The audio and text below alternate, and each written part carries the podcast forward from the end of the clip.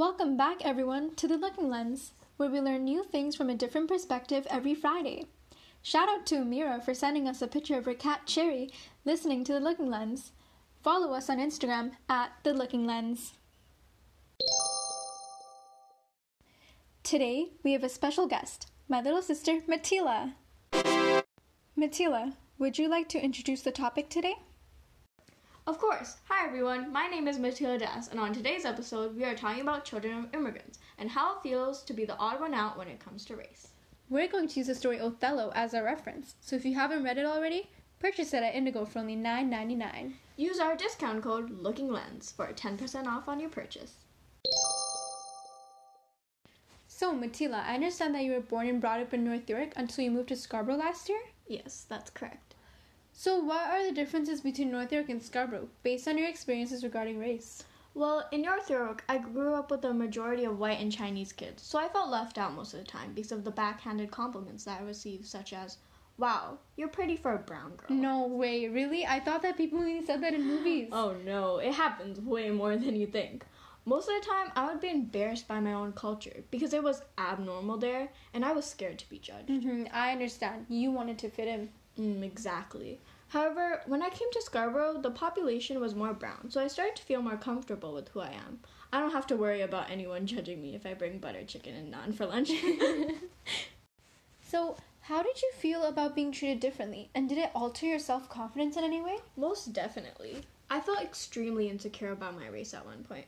I thought I wasn't good as the other kids, just like how Othello felt like he wasn't good enough for Desdemona because of his race and age. Iago stated, Though I may fear her will, recoiling to her better judgment, may fall to match with her country forms and happily repent. I remember that. We tend to think that being different isn't a good thing, when in reality it makes us special and unique. I agree.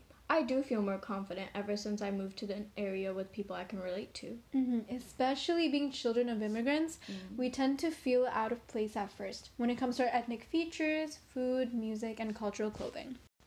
Yeah, I remember one time I invited one of my white friends to my house, and she didn't like how spicy our food was. Since I'm half Bengali, our food is extremely spicy.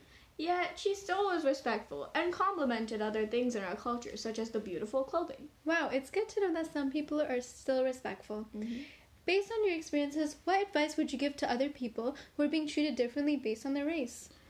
Many kids will tease you and call you names, just like how Iago referred to Othello as an African horse quote unquote, you'll have your daughter covered with Barbary horse. You have to ignore people like them and just remember that the people who are calling you names are uneducated when it comes to different races. This is why we have podcasts to educate people on different topics. Correct, you do. being different is being special. It's even more fun when you prove them wrong and show them that any race can do anything. Mm-hmm. Just like when Desdemona fell in love with Othello, everyone assumed that he performed witchcraft in order to get her, he responded with, She loved me for the dangers I had passed, and I loved her that she pitied them. This only is the witchcraft I have used.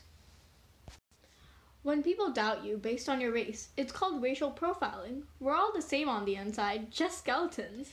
I do agree with that. However, we're also different in many ways. We should embrace our own and others' cultures instead of making fun of it. We're all global citizens after all. My first step to embracing my individuality when it came to my race and culture is by buying a necklace with my religious sign, Om. It empowered me.